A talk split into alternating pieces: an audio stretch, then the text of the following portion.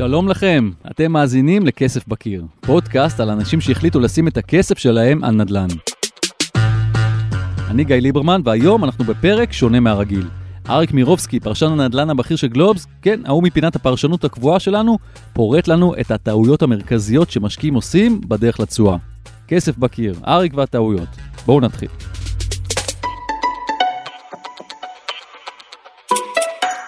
אהלן אריק, מה העניינים? נהדר, מה קורה גיא? Uh, בסדר, היום אנחנו עומדים לדבר על, uh, על לא מעט טעויות של משקיעים, ובואו נתחיל ישר עם הטעות הראשונה.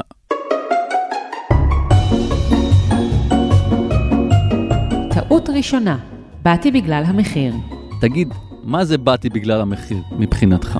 באתי בגלל המחיר זה כל אותם משקיעים שמחפשים את הנכס הזול. הם uh, מחליטים לרכוש אותו, או בכלל מחליטים לבחון את הסביבה, משום שהמחירים שם זולים. וזה הנימוק. זאת אומרת, לאו דווקא כי זה השקעה אטרקטיבית, אלא קודם כל אומרים, המחיר זול, הנכס מתאים לי. נכון. וזו ולה... טעות. וזו טעות, משום שמאחרי הטעות הזאת יש חשיבה. והחשיבה היא, אה, לא יכול להיות שהנכס כל כך זול, זה חייב להיות מציאה, המחיר שלו חייב לעלות. זה מה שעומד מאחורי ההשקפה הזאת.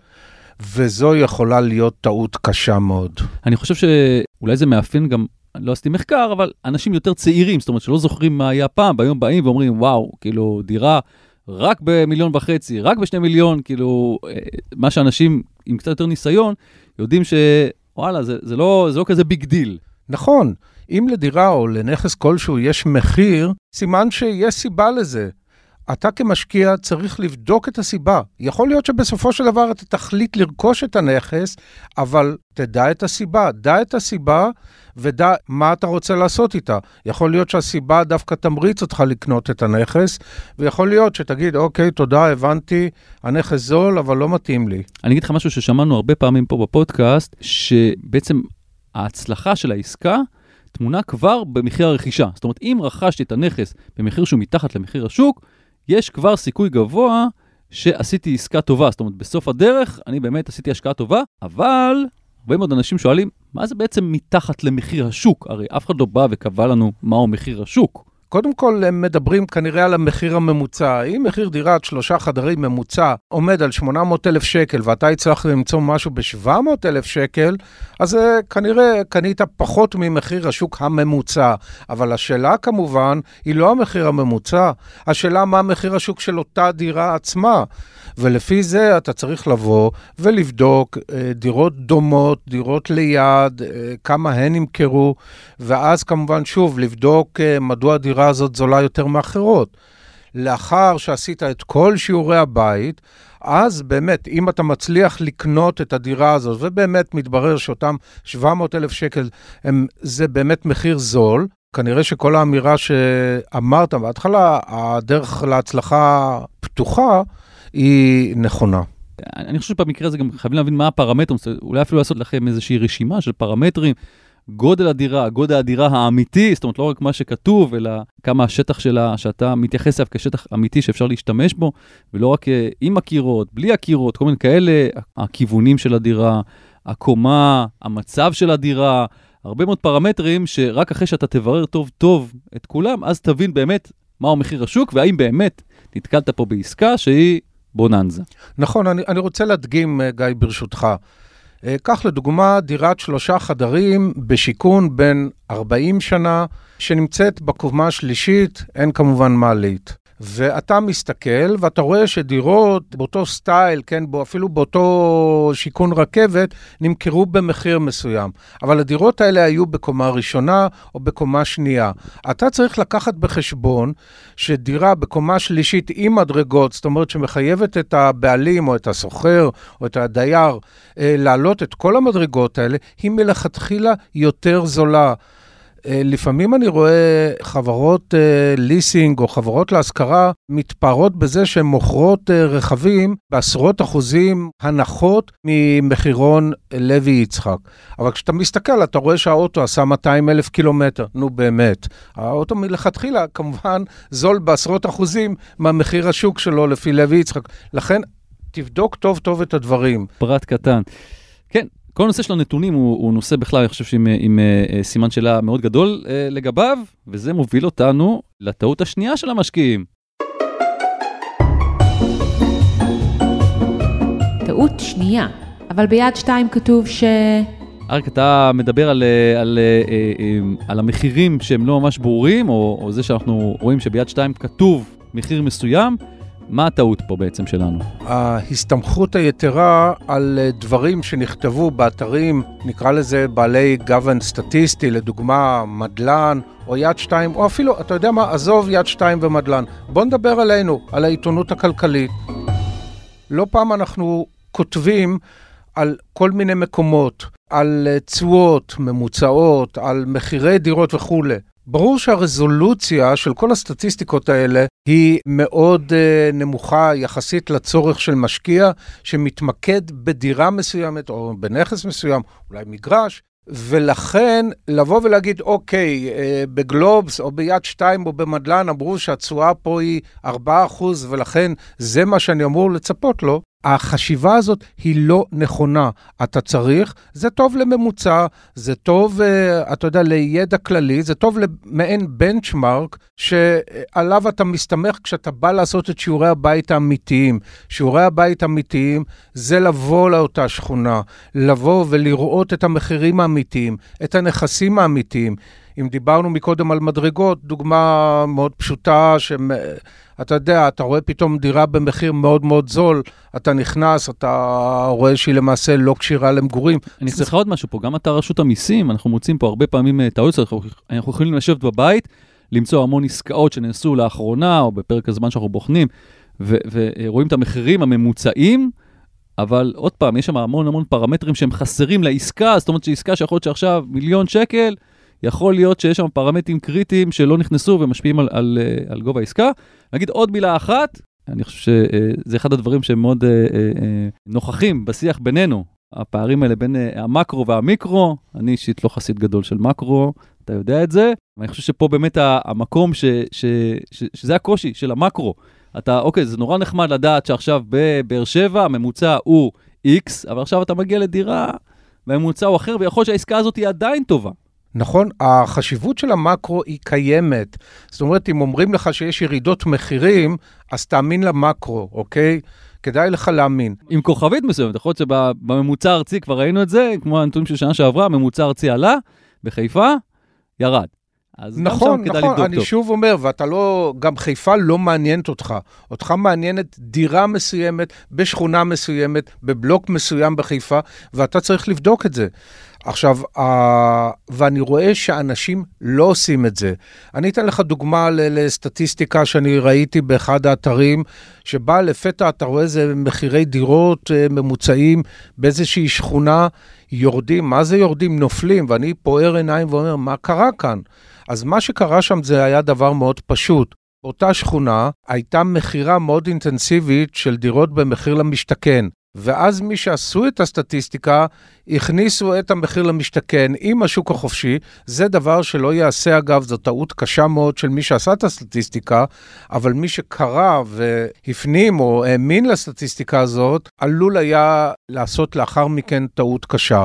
אז גם את זה צריך להסתכל בעין ביקורתית, ואין כמו לרדת לשטח ולבדוק את הדברים. טוב, ואנחנו ממשיכים לטעות הבאה של המשקיעים. טעות מספר 3, אתה יודע כמה יקרות הטיסות לחו"ל? תסביר, אריק, מה הקשר בין מחיר הטיסה לחו"ל לבין טעות בהשקעה. אוקיי, פה עברנו למשקיעים שמעוניינים להשקיע בחו"ל. זה לטעמי דבר שהוא מדהים. אתה יודע, הדירה, נכס נדל"ן, דלא נעדי, זה לא נייר ערך, זה משהו שאתה חייב להיות שם, לראות אותו, לבחון, להבין את הדינמיקה שמסביבו. ופתאום אתה רואה משקיעים שרוצים להשקיע מעבר לים באיזשהו מקום, שאין להם מושג מהו, אין להם מושג איפה הם מכירים את ה... איך להגיע אל הנכס שאותו הם קונים, אין להם מושג על השוק שם, שום דבר. לא יודעים כלום. ובאים ומצטרפים לאיזושהי אה, חברה שמשווקת נכסים, או אנשים ש, שמארגנים קבוצות, או כל מיני דברים. וזה מבלי שהם עושים בדיקה מינימלית, ובדיקה מינימלית, קח מטוס לאותו מקום, אתה עומד להשקיע בו נניח 300 אלף שקל. כמה כבר עולה לך אה, טיסה הלוך ושוב שם עם אה, שהות של שלושה-ארבעה ימים? תגיד, אבל אני רוצה לאתגר אותך, השאלה אם זה נכון תמיד, כי יש היום חבילות השקעה כאלה של כל מיני חברות, שבעצם בשורה התחתונה, אני לא בטוח עד כמה זה משנה לך, אתה אומנם קונה נכס, אבל מבחינתך זה כמו לקנות נייר ערך, כי הם מציעים לך את החבילה המושלמת, בוא, רק תשים את הכסף, אתה חלק מקבוצה, אנחנו קונים את הנכס, נשביח אותו, נמכור אותו, בפער שבין המכירה לבין הקנייה, זה בעצם הרווח של כולנו. מה אכפת לך מה עשינו עם הנכס הזה בכלל, או איך הוא נראה? לא. כמה פעמים שמענו על כאלה שרק הביאו את הכסף ובסופו של דבר לא ראו כלום. זאת אומרת, אתה, הם מבטיחים, וכשאנחנו מדברים על אלמנט של אנחנו קונים איזה נכס ויש לנו תוכנית במקום חורבה של שלוש קומות, להקים שם מגדל של עשרים קומות ולהשביח את זה פי ככה וככה, ואתה תקבל ככה וככה. ואז יתברר שא', אי אפשר לעשות את זה. ב', גם אם אפשר לעשות את זה, זה אופק של המון המון שנים. ודבר שלישי, לפתע עלויות ההחזקה והקידום עולות ועולות ועולות, ואתה לא יודע מאיפה זה בא לך. אתה יכול לסמוך על החברה שתעשה את זה, בסופו של דבר יתברר לא פעם שחברות לא הצליחו לעמוד בזה, לפעמים בתום לב ולפעמים לא בתום לב. לפעמים גם, וזו אגב טעות, אה, טעות משנה, של, שמבטיחים לך תשואה. אתה תקבל תשואה מבטחת של 8%. גיא, אין השקעה בעולם עם, הש... עם תשואה מובטחת. אין. השקעה זה סוג של הימור. לפעמים אתה, אתה תקבל יותר, לפעמים פחות. אל תספרו לי שאתם, יש לי מפה ועד סוף החיים שלי 10% תשואה. כן, אז אני חושב שזה נורא מהבהב את uh, אדום בצורה הכי בויקת שיכולה להיות, מבטיחים לכם תשואה מובטחת, תברח. אני רוצה להגיד עוד משהו לגבי uh, uh, uh, טיסה לחו"ל, אם כבר טסים לחו"ל, אז באמת כדאי לקחת את כל מה שאמרת עכשיו, וללכת ולבדוק בעצמך, לכוון את עצמכם לימים שבאמת העירייה פתוחה, או כל מקום אחר שאפשר לבדוק דברים לגבי אותו נכס, האם באמת אפשר לעלות שם קומה, האם באמת אה, אה, המיסוי הוא, הוא כזה, זאת אומרת להכיר גם את החוקים המקומיים, לא סתם עכשיו לקרוא על זה אה, ו- ולפתוח אה, אה, גוגל ארת. אתה יודע מה? אני מקבל לחלוטין את מה שאתה אומר. יש גם דרך בוא תיקח עורך דין מקומי שדובר אנגלית, שיהיה עורך דין שלך, שייצג אותך, לא את הקבוצה, לא את המארגנים, לא אף אחד אחר, שיבוא ויספר לך, ואולי יש שם סניף של רימקס, בוא כנס. יכול להיות שפתאום יתברר אולי שהמצב הוא לא בדיוק מה שהחברה המשווקת מתארת בפניך. וזה עלול לחסוך לך, עשוי לחסוך לך הרבה מאוד כסף. אני חושב שבסופו של דבר, אם אתה, אולי פסיכולוגית, הטיסה ואותו בדיקה יעלה לך קצת כסף, אבל אם אתה סוכם את זה יחד עם כל ההשקעה הכללית, ואז אתה רואה בסופו של דבר, אם אתה מחשב את הכל, זה לא יעלה לך כל כך הרבה כסף, או יותר נכון, לא יוריד לך כל כך הרבה את התשואה על ההשקעה. טוב, אולי משהו חיובי, אפשר לשלב בטיסה הזאת גם ביזנס וגם פלז'ר. וואלה, זה רעיון. טעות מספר 4, התשואה בתל אביב נמוכה מדי. למי שלא יודע, כשמדברים עם אריק, אי אפשר שלא להגיע לתל אביב, תסביר. הרבה פעמים אנחנו רואים משקיעים שבאים או קונים נכס או שוקלים לרכוש אותו בגלל התשואה הגבוהה. אז אומרים, בוא'נה, תשואה של 5%, 6% בתקופה שבה התשואה ממוצעת 3% ואולי פחות, וואלה, זה מציאה. אני מציע לאותם אנשים לא להסתכל על התשואה בראש בראשונה. זה מרכיב חשוב, אבל יש מרכיב חשוב יותר, וזה תנודת המחירים של הנכס. הווה אומר, אם נכס אה, עולה בשיעור של, ואני לוקח שיעור אה, גבוה, של 8% בשנה, הרי לך תשואה שהשגת בשנה, תשואה אה, שהיא אקוויוולנטית לשנתיים וחצי או שלוש בנכס רגיל. זאת אומרת, עדיף למצוא נכס שפוטנציאל עליית המחירים בו גבוה יותר מאשר למצוא נכס שהתשואה בו יותר גבוהה. עכשיו, יותר מזה, אנחנו יודעים כלל עקרוני בהשקעות, זה ככל שהתשואה גבוהה יותר, הסיכון גבוה יותר. זאת אומרת, אם אתה רואה פתאום תשואה של 8% על נכס, אני מציע שתבדוק טוב טוב מה קורה באותו מקום. משום שכמו שאמרתי, תשואה גבוהה, סיכון גבוה, וייתכן מאוד שיש שם עודף של אה, דירות להשכרה, ואז קשה מאוד להשכיר. יכול להיות שהמשכירים זו אוכלוסייה קשה, שאיך לומר, לשלם דמי שכירות בשבילם זה המלצה, ואחרי שאתה מפנה אותם מהדירה, אז מחבלים לך בדירה. כל הסיפורים האלה לדברים שהיו. ולכן, התשואה הגבוהה היא גם איתות שעלולה להיות פה בעיה. תל אביב פה היא ממש, כדוגמה למקום עם, עם ביקוש בלתי נגמר, זאת אומרת, כולם רוצים לגור בתל אביב, יש עוד כמה מקומות כאלה. הבעיה שלי, וזה חוזר לתחילת השיחה, רף הכניסה מאוד גבוה, זאת אומרת, אם אני רוצה להשקיע בתל אביב, אני צריך להיפרד מהרבה מאוד כסף שלא בטוח שיש לי אותו. זאת אומרת, גם אם אין לי אותו, אני צריך לקחת מינוף מאוד גבוה, שזה כבר פוגע לי בהשקעה. אז השאלה במשחק הזה, האם בכלל אני יכול לחשוב על מקומות כמו תל אביב? לא, המטרה שלי היא לא להגיד לך, תקנה דירה בתל אביב. המטרה היא לבוא ולהסתכל בראש ובראשונה על מקומות שבהם, לדעתך, כוכבית, דעתך שתהיה מגובה בנתונים ובהערכות uh, מקצועיות, המחירים שם יעלו בשיעור גבוה יותר מאשר במקומות אחרים. ואז אם לדעתך, או דברים שאתה רואה בשטח, עליות המחירים בחדרה או באור עקיבא, או במקומות אחרים, ואני סתם נותן מקומות, אין פה שום המלצה על כלום ממה שאני אמרתי. איך בא לי לאתגר אותך עם חריש? בא לי, בא לי להיכנס אה, לחריש. כן, כן, אני יודע. אני אסכים איתך, אתה לא תאתגר, אתה תתפרץ לדלת מאוד רצינית פתוחה. אם אתה רואה שהמחירים שם, ב, אה, יש סיכוי שהם יעלו ביותר מאשר במקומות אחרים, אז אוקיי, לך על זה. זאת אומרת, על זה אני מתכוון. אל תקנה, אני לא מדבר על אה, לקנות דירות בתל אביב. אוקיי, רק אם יש לכם כסף. נעבור לשגיאה הבאה.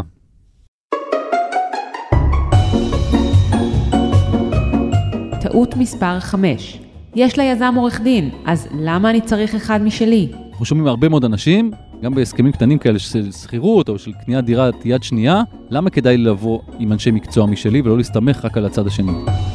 אתה יודע, גיא, פעם הייתה פרקטיקה נהוגה בין מוכר לקונה דירה, וגם אה, בין קבלן לרוכש דירה, שהם אה, הסתמכו על עורך דין אחד. במקרה שקבלן מכר לך דירה, היית אומר, יאללה, בסדר, עורך דין של הקבלן יטפל בכל המסמכים של הדירה. מתי נתקלת? נתקלת כשהיה לך בעיות מול הקבלן וביקשת מעורך דין לטפל בהן, ואתה אומר לך, סטופ, אני עורך דין של היזם, לא שלך. אתה רוצה, לך קח עורך דין משלך. ואם קנית מאדם פרטי, ושניכם הסתמכתם על אותו עורך דין, ונתקלתם בבעיות, אותו עורך דין אמר, חבר'ה, אני לא מייצג אף אחד מכם, אה, קחו לכם עורכי דין, אני אספק את המסמכים, אבל אתם תצטרכו להיות מיוצגים על ידי עורכי דין, כל אחד אה, מטעמו. זאת אומרת, אתה כבר רואה איך הסיפור מסתבך כשאתה לא מיוצג על ידי אדם, איש מקצוע, מטעמך. אבל תגיד, עורך דין, הוא אמור להיות, בסופו של דבר, הוא להיות איש מקצוע, עזוב שהוא עכשיו אה, נותן שירות למישהו. הוא קודם כל עורך דין, אחרי זה הוא אמור לתת אה, שירות למישהו. זאת אומרת, אני לא יכול לסמוך על הדבר הזה? לא, אנחנו ראינו שעורך דין בראש ובראשונה מחויב למי שמשלם ומי שמעסיק אותו. וכעת, אם יש ליזם עורך דין, אז יש ליזם עורך דין. הוא מייצג את האינטרסים של היזם, לא שלך. ולכן, אם יש ליזם שמאי, ואם יש ליזם אה, אנשי מקצוע אחרים, כל הכבוד להם. אתה צריך אנשים מטעמך, במקרה הזה עורך דין, אולי שמאי, אולי אדריכל, שיעבדו מטעמך. מולו. זאת אומרת, אין פה משהו שאתה יכול להסתמך על צד שני, זה לא בריא בשום צורה שהיא, ובאמת, הפרקטיקה הזו שדיברתי עליה מקודם, על עורך דין שמייצג את שני הצדדים, הולכת ומתאדה עם השנים, והיום כבר עורך דין של יזם לא יכול אה, לייצג את, אה, גם את הרוכשים. ועדיף, גם אנחנו נתקלנו בזה גם בפן אחר, בקבוצות רכישה, שעורך דין של קבוצת רכישה באופן עקרוני צריך להיות נפרד מעורך דין של מארגן קבוצת הרכישה. זה, יש פה ניגוד עניינים, ואנחנו נתקלנו בו בכל מיני פרשיות לא נעימות, שבהם עורכי הדין של מארגני הקבוצה גם ייצגו את הקבוצה, ויש פה ניגוד עניינים חריף, ולא מעט בעיות התגלו כלפי אותם בעלי מקצוע שהתיימרו לייצג את שני הצדדים. קיצור, תשמרו על האינטרסים שלכם, גם אם זה יעלה עוד כמה שקלים, אני חושב שיש פה גם תמיד איזה איזשהו אה, עניין פסיכולוגי קטן, להכניס את היד לכיס ולהוציא כסף על משהו שעדיין אתה לא רואה את הרווח בצד שלו.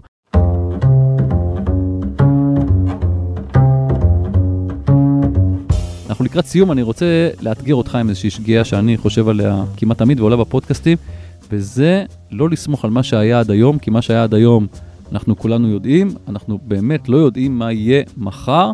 זאת אומרת, כמה לדעתך צריך לקחת מקום להיסטוריה, וכמה מקום בראש שלנו צריך לבוא ולהגיד, אוקיי, אנחנו סומכים או חושבים על התחזיות ופחות מסתמכים על העבר. וואו, זה למעשה שאלת השאלות של השקעה, של ההחלטה של משקיע. אתה יכול לבנות עצמך גרפים והתנהגויות נהדרות של מקומות מסוימים, של שכונות מסוימות, והכל טוב והכל יפה, ופתאום באה לך קורונה כזאת וטורפת את כל הקלפים, ולך לדעת. והיום פתאום אנחנו במצב, אנחנו כבר עברנו, אתה יודע מה, בוא נראה את הקורונה. עברנו כמה פאזות, מ... אה, מ כל מיני תחזיות שהשוק ייפול וחברות יקרסו, ו- ותראה מה קורה כאן. לא ראינו פריחה וגאות כזאת בשוק. והיום אנחנו בשאלה הגדולה, הנה, משרדים. האם אנשים יחזרו מה, מהבתים שלהם למס, לעבוד בב, במשרדים?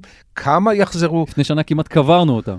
נכון, ופתאום אנחנו רואים, רגע אחד, נניח במדינת ישראל נדפוק אה, חזק בעץ, עושה רושם שמשתלטים על הקורונה, והנה אנשים רוצים לחזור למשרדים. ואז אומרים, אוקיי, לא מודל עבודה מהבית, אלא מודל היברידי, אז הנה כבר לא קוברים לגמרי את המשרדים, חצי קוברים אותם. בקיצור, יש המון דברים שאין לנו מושג. חשוב לדעת, אה, שכמובן כמשקיע, ש... אתה אומנם עומד על יסודות מוצקים, אבל תמיד יכול לבוא אליך איזה גל צונאמי כזה מהשד יודע מה ולהפיל אותך. עדיין אני חושב שנדל"ן הוא, אה, הוא מאוד מאוד סולידי. זאת אומרת, אם ניו יורק הייתה עיר מרכזית עד עכשיו, סביר להניח שעוד עשרות שנים ניו יורק תמשיך להיות עיר ליבה ועיר בירת העסקים העולמית. ואם תל אביב היא בירת הנדל"ן של ישראל ובירת העסקים ובפיננסים, סביר להניח שזה מה שיקרה גם בעתיד. אנחנו רואים למשל ניסיונות להעביר לבאר שבע את תעשיית ההייטק והסייבר ובירת פה ובירת הסייבר. קשה. זה כשל.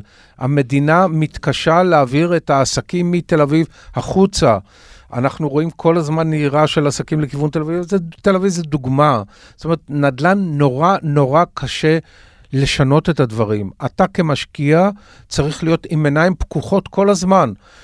אם יש תהליך של פינוי-בינוי, אם יש איזה תכנון חדש בשכונה, אם פתאום הכביש, אה, כביש מסוים מרכזי, לא יודע, כביש 6, עומד לעבור בסמיכות למקום מסוים.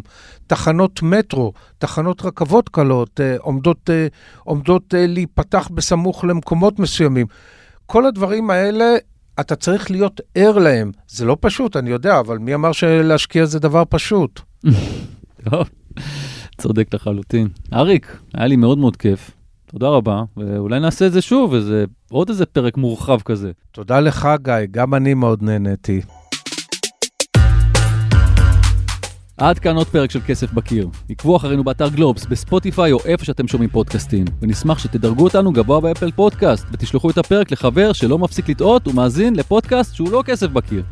אם אתם בעצמכם משקיעים בנדל"ן ורוצים לספר לנו על ההשקעה שלכם, שילחו מייל לכתובת כסף.בקיר at globes.co.il, באותיות באנגלית כמובן. תודה לאריק מירובסקי ולקרנית הרצף, הילה וייסברג.